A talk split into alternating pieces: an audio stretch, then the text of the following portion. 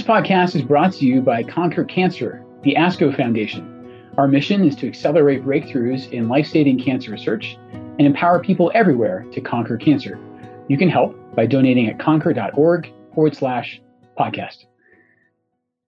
Welcome to Your Stories, a podcast where we hear candid stories from people conquering cancer. I'm your host, Dr. Mark Lewis.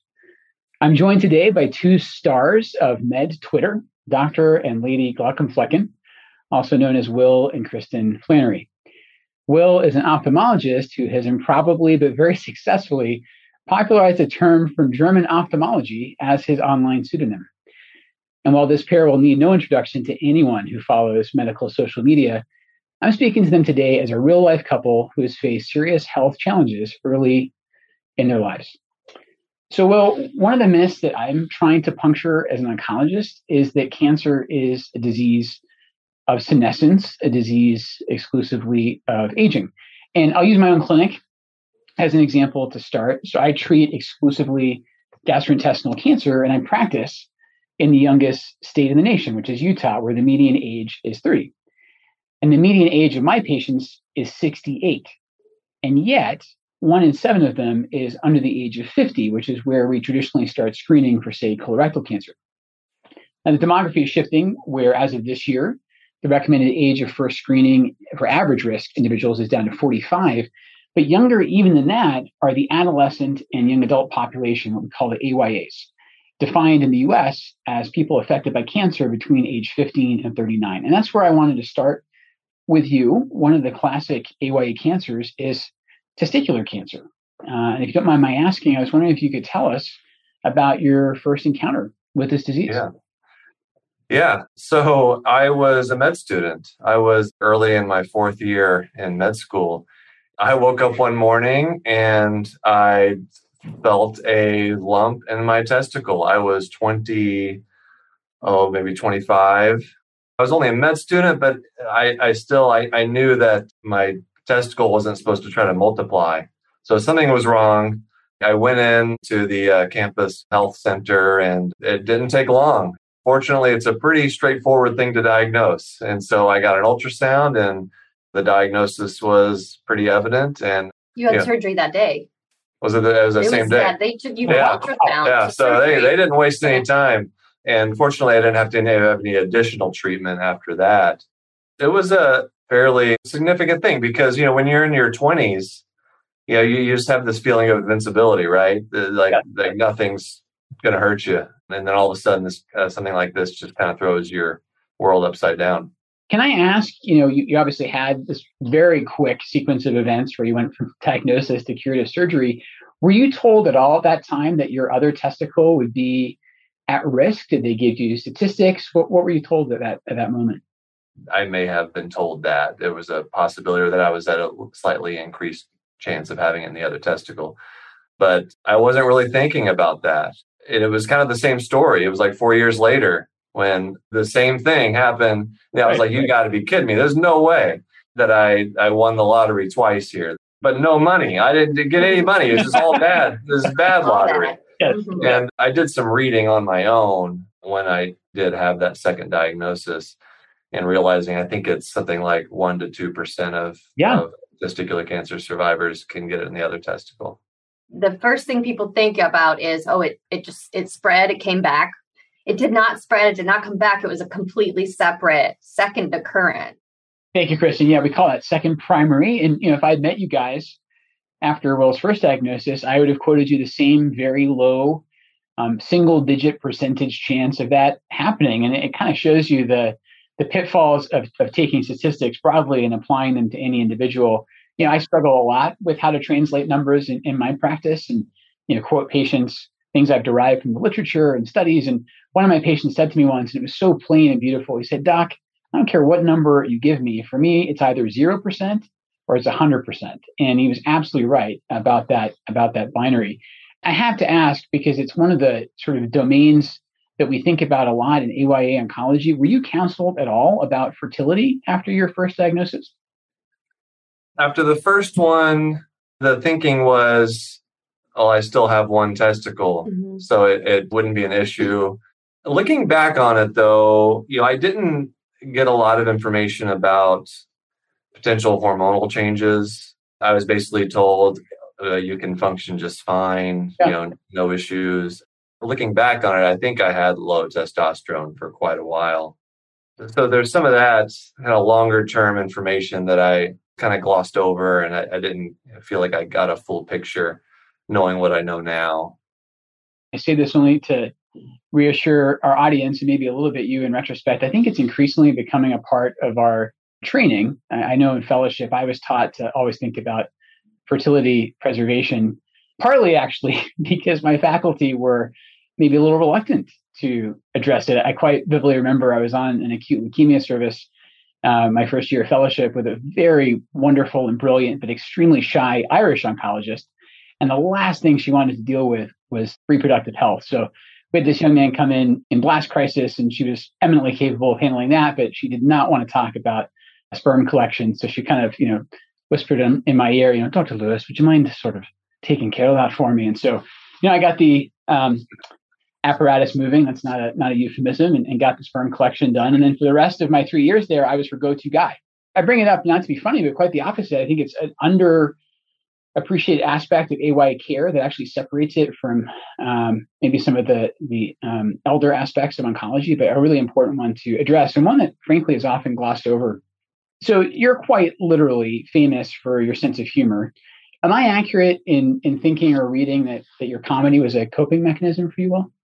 Oh yeah, absolutely. That's kind of what I've always done. Um, you know, whenever faced with a a difficult situation, I kind of turn to sarcasm or humor. And I'd been doing stand up comedy uh, since high school, so it was something that I was familiar with. And when I got into med school, I started to move away from stand up comedy because I, well, we had a kid and I was in med school. And so yeah. the life was a little bit busy. And so I just didn't have the time for the late night, uh, you know, comedy sets. And, and then whenever this diagnosis happened, it kind of like I, I just felt that urge to to go back and kind of address this and deal with this and in in any way I could. And for me, you know, that's my main defense mechanism is going out there and telling jokes and processing it in the best way I knew how. He made a lot of really dark jokes uh, about cancer that people weren't sure if they were like allowed to laugh at. Yeah, they. Uh, I, I guess it, it, it, took a lot of ball to get out there. and, and, and and tell those jokes. But um, it, it helped me. It really did, and yeah. it uh, it got me. It really got me jump started back into comedy. I think you're the the funniest doctor I know, and it's a real gift that you share your humor with the rest of us. And I'm actually glad it, it's helpful for you too. I wanted to ask you, in the wake of your cancer diagnosis, did you find any support groups or, or like-minded peers? And I ask this because you have a a huge platform. And on Twitter, at least, I'm always fascinated by what people have as their pinned tweet. So that's the, you know, the evergreen item at the very top of their feed. It's my sense of what's really important to them. What's the constant amidst all the ephemera?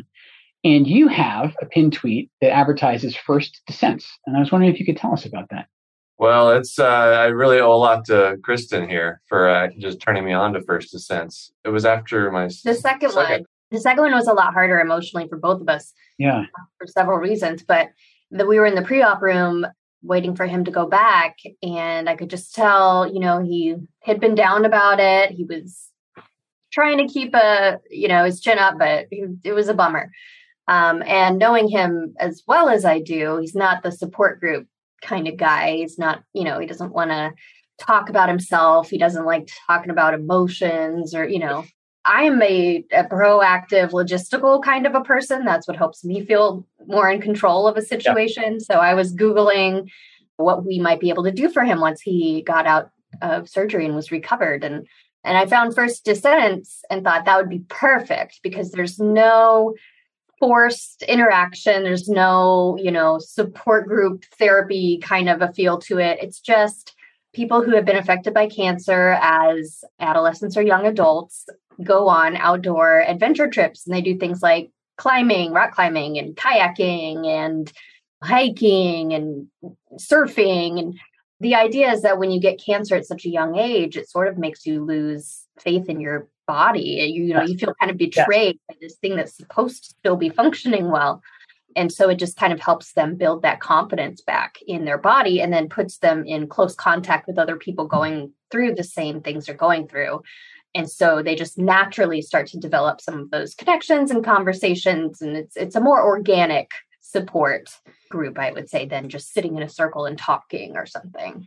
Yeah, because because you know, c- cancer cancer in your 20s is a pretty isolating experience you know because you do you, you, spend so much time in waiting rooms and and you look around and oh, you mostly yeah. see people in their 60s 70s 80s I'll see a lot of people that look like you that are your age, and um, and you see the same people represented in the the materials. You know, the brochures you go home with, and just makes it feel like this should not be happening yeah. to us at this age. And so, First Descents is just a, a way to um, really meet people that were that had similar stories to me. Some difficult uh, roads some you know it's it's i just had got to learn from all these other people that had cancer in the same age range that i did and hear their stories and what they do to cope. And we shared laughs together and and meals. And like kristen said it was a very organic easy way to develop um, that support that you really lack a lot of uh, whenever you're so young dealing with such a, a difficult diagnosis and you're right. You know, there's unfortunately such precious time that we have in these encounters that we don't often mention some of these psychosocial aspects of care, which I think are so crucial. And actually, Kristen, that brings me quite nicely to addressing you as um, as a caregiver. And one of the reasons I wanted to talk to you, and the reason I, I think you really resonate with me, is so I watched my mother take care of my father for the seven years that he had cancer, and I saw that she was a absolutely vital part of his care. And then now that I'm an oncologist, I have to tell you, it's sort of a case of, you know, you don't know what you got till it's gone. This last year with COVID and visitor restrictions, you know, sometimes my patients come out of their appointments and their chemo infusions or even their hospital admissions by themselves. And I've realized, you know, missing that plus one, you know, we've subtracted a crucial therapeutic ally from the equation. So I, I know you've had more than one health scare with Will, I think you said on another podcast he's tried to die on you three times between the two instances of testicular cancer and then what sounds like an absolutely horrific episode of cardiac arrest um, a year ago in May. And Will, I'm so glad you're doing well. So, what this is all leading up to, Kristen, is have you felt acknowledged as a caregiver by by Will's doctors? The short answer is no. No, I don't feel acknowledged by any. And this stretches across the whole country, really East Coast, Midwest, West Coast um, are the places we lived during each of those three major events that he had. All very good hospital systems. I want to be very clear I have zero complaints with his medical care. They've saved his life three times. Nothing to complain about on that front. I don't think that caregivers, I don't even like the term caregiver exactly. I'm not sure what a better term would be, yeah. but it feels limiting. It feels like that is one tiny piece of what those experiences were for me. Like, yes, I had to keep track of when to give him his medication and I had to help him get where he needed to go and keep track of doctor's appointments and whatever, all of those things. I had to write down, it was like 50 First Dates after his cardiac arrest when he couldn't remember things for a while and so i had to write down you know the details of what had happened to him and what he has to do now and put it by his bed so he could read it every morning because he would forget. So yes I, I did have to do the caregiving things but more than that I kind of prefer thinking of it as a a co-patient or a co-survivor yes. because all of those things happened to me too just not in a physiological sense. I wasn't the you know primary patient, but this event was happening to me too and it was having a lot of not only psychological but you know sure some physiological consequences. There's stress there's lack of sleep there's all these things that go along with when you have a medical trauma. But if they even looked me in the eye while I was in the appointment if I was with him they typically did not. They would just speak to him and and i don't think they were trying to do any of this or even aware they were doing it but this is just sort of the implicit biases that we all come to the appointment with they would just speak to him during the cardiac arrest, I had to make some medical decisions for him. And there was no acknowledgement of the fact that I am in the middle of a of a trauma. I had just given 10 minutes of CPR. I am in shock. And I, you know, in, in retrospect, I was surprised that more doctors, being doctors, don't consider what happens when a person is in shock when they receive news like that. Across the board with the two times with cancer and the cardiac arrest it just felt like they aren't taking into account my individual situation. They're just giving me these averages. Um, they're not taking into account any experience that i am having as part of this whole thing. It's all focused on him and and rightly so things should be focused on the patient primarily it's just that the person coming in with the patient shouldn't be forgotten. They should also be attended to. You know, once you get the patient squared away, let's make sure that person has what they need as well. You know, I love your co patient terminology. I think that is so beautifully put. You know, we talked about Will's pin tweet about first descents. Yours, your pin tweet is a, a beautiful thread. And um, I'm just going to quote a little bit of it because it, it really resonated with me. You said, the weirdest thing about being a cancer caregiver is you feel guilty for having a hard time because at least you don't have cancer.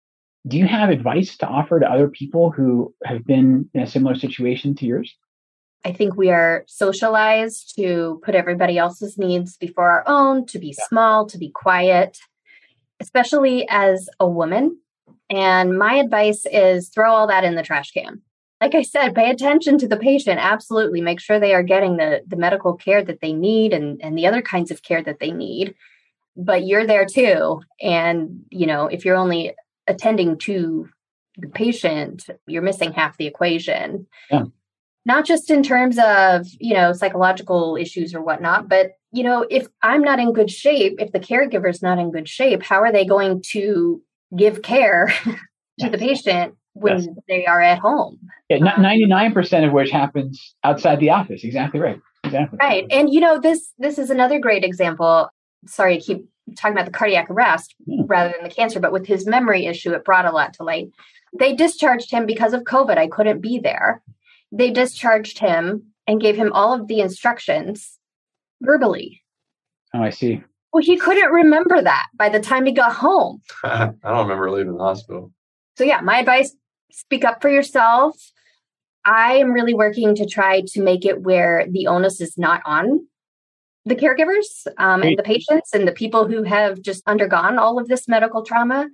Really trying to generate awareness of these things to advocate for change within hospital systems and you know staffing. I think it's it shouldn't just be on the physicians to do all of this for everybody. I, I do want the physician providing medical care. That's what they are specialize in. Right. but someone should be there you know to make sure that the the other people attached to the patient are getting the information they need and the support that they need as well so that the patient's outcomes can be better and so that their outcomes can be better. So i don't want to sound like a live, laugh, love poster here, but I can only imagine that. I'm asking you, Kristen, because you've had two cancer scares with Will and then one cardiac arrest. And also, we should give you due credit. You saved your husband's life that night. And your example of administering at home CPR is absolutely stellar for the rest of us. I imagine this has changed your view on mortality. Well, it's a tough one. I feel like that interacts with age too. It certainly did at first, but then also now you have your hopefully your whole life still in front of you. Yeah. But yeah, there is kind of an underlying he's still here, you know, yeah. underneath all of it. I would say that right afterwards, right after I got home from the hospital, it's just all just relief. You know, it's it's uh like wow, I'm I'm still here. And then you have these moments where you're playing with your kids or you're you know you're children do something funny or they say something funny or something really cute and and or you have a nice moment where you know you're out with your family and you think oh i almost wasn't here for this. Like i can't believe i get to be here but those types of feelings come very often kind of right kind of after the you know in the acute setting Uh, and then it, it does start to fade a little bit because you get back to normal and and I feel totally fine. I don't have a constant reminder of what happened other than my ICD that lives with me in my right. armpit. It does still pop up every now and then. Like I'll be going on a run and I find myself by my you know alone with nobody and within sight of me. And I'm Just like, your defibrillator, right? Yeah, like and so all of a sudden it pops in my head. Oh my god, what happens if I if I have a, an arrest right now? And right. you know, so those things will just come up, will just pop into your brain and make you think about your mortality a little bit more. But as the farther out I get, comes fewer and farther in between. It kind of affects me. I still just feel very fortunate that she married me. Sounds like it's been um, scary at multiple points, and the fact that you're doing well now, Will, is just is wonderful for all of us who, who get to benefit from your presence. Kristen, can I ask? You know, your husband is is famously funny. Does humor help you too? Yeah, I like to say that he tells jokes and I have a sense of humor. We both have kind of a dark sense of humor, sarcastic.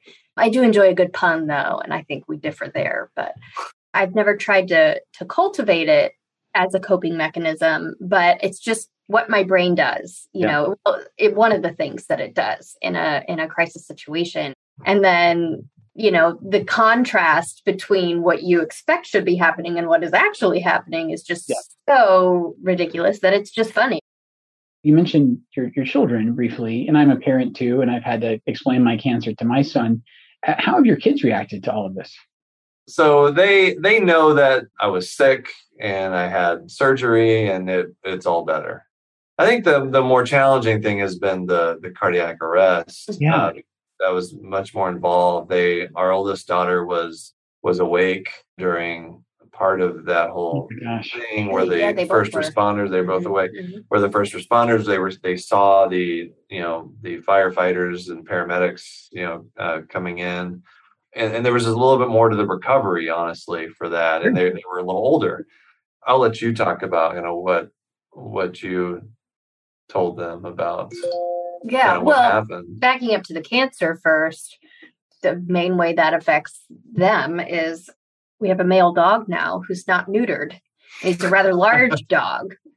And so there was a lot of education happening in those first few days about what this body part was that they were unfamiliar with. And when I explained that our dog has has pretty large testicles, they're very large, and they just are out there all the time. you, you, know, he doesn't tuck them away or anything. They're just right. like out the back all the time. so there, you can't avoid seeing them or talking about them. You know, when you're a kid, very curious. Yes. So explaining that you know male mammals, at least, you know, many male species have these testicles and this is what they're for, and just all very biological and medical explanations. And it sort of slowly unfolds for them in an ongoing way yeah. over time. I don't think we're to the end of that process by any means so it's it's just an ongoing conversation i think of understanding what it is and and our 9 year old actually has gotten to the point where a couple months ago she said you know we're really lucky to have daddy like that had just occurred to her at that yeah. point you know yeah. she kind of pieced all that together so i think that's going to be something that continues throughout their childhood honestly until they feel like they've really got their head wrapped around the whole thing i also admire i have to say your sort of um, appropriately direct style of, of parenting.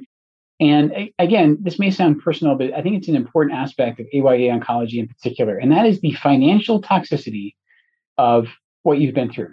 And well, the reason I bring this up is you have again brought light to the fact that in the in the wake of your cardiac arrest, a completely unforeseen event, which for some reason you didn't get prior authorization for, you've been dealing with, you know, bills and appealing with insurance companies. And I have to tell you, this is something that absolutely bedevils young patients. We are, in fact, working actively on not just health and scientific literacy, but literacy around insurance and what they should pay for and what they shouldn't. And so, I, again, I know it's a personal topic, but I was wondering if you could speak just briefly to what you guys have had to go through together in the aftermath of your of your cardiac event and what that's been like dealing with payment it was a, a pretty significant headache for um, about nine months after the event. It's going from getting out of the hospital and you, you just you're so happy and you're everyone's just we're just like I can't believe he's alive and he's with us and we're all together and healthy. And then like like three weeks later, like the bills start coming. Yes. And it just it just takes it takes the wind out of your sails. But they just they keep coming. That you're constantly inundated with with with mail and bills. And then they're they're coming at different times and, and you're not sure, okay, is this has this been paid? They're they're giving me the uh, notice of this is the charges, but they're telling me it's not actually a bill. Yes. Uh, so when does the bill actually come, and and how? So you, you end up with a stack of paperwork about a foot high. So the the point is like it made me realize I, I learned so much about our healthcare system going through it, and I'm a physician. Yes. Like it's a, it's a, it's sho- it was shocking to me how little I really understood about what patients go through. And then I went through it as a patient. And certainly being in healthcare helped me to understand it more rapidly and, and figure out what exactly was going on and what I should and shouldn't have to pay. Yes. Uh, and, and so it, it's just mind boggling that we're making patients who have no healthcare experience go through this where they're having to be on the phone for hours and they don't know who to talk to, or they don't know what words to say, they don't know what to ask for. And then that's what you have to do. None of it is intuitive. And they but, also don't know that they can challenge it. You know, yeah, they're being taken yeah. advantage of a lot of the times by the insurance companies. Yeah, they I, just pay it. I realize I, I think I, I counted it up at some point that if I had just paid every single bill that came my way without fighting it or without questioning it, I would have paid about 10,000 more than I actually ended up paying. That's what's happening to our patients, right? I mean, they're they're just if they if they're fortunate enough to be able to pay for it, they're just paying it. And a lot of times they're paying way more than they need to or they're going to into bankruptcy because they can't. And it's it's awful. I was really grateful again to you for your candor in speaking to that. Cancer care is famously not cheap. So again, thank you for thank you for addressing that as a couple. Well, I'll just say very briefly, as an oncologist, and for the patients that are listening to this, I, I have patients and I encourage them to do this. If they get a charge uh, on a bill that doesn't make sense to them, I ask them to bring it to me. And then, Will, as you said, there's a there's a specialized vocabulary, and we try to get to the bottom of it. And it really is the system is um, easier to navigate if you're a healthcare professional. Um, and, and Will, you're right. You and I come from the privileged position of dealing with it as patients, but also as as trained docs, and it's still Byzantine and, and hard to navigate. I would love to see a world where the system was patient and family centered, and every policy and every decision that is made is run through that filter of how does this end up affecting patients, not just their medical care, but their life, because patients are people, not cases, yeah. and they're multidimensional and complex, and they have a lot of different areas in their life that this you know illness or or whatever it is that has brought them to you that that affects. So i always just try to encourage people to remember that and to to start making changes in policy or even just within your own practice if that's all you have control over. Will i'll let you have the last word.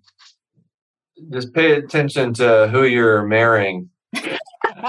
Um, I'd, I'd recommend not if you're single out there all right, uh, uh, make sure that whoever you get involved with is uh, certified in CPR.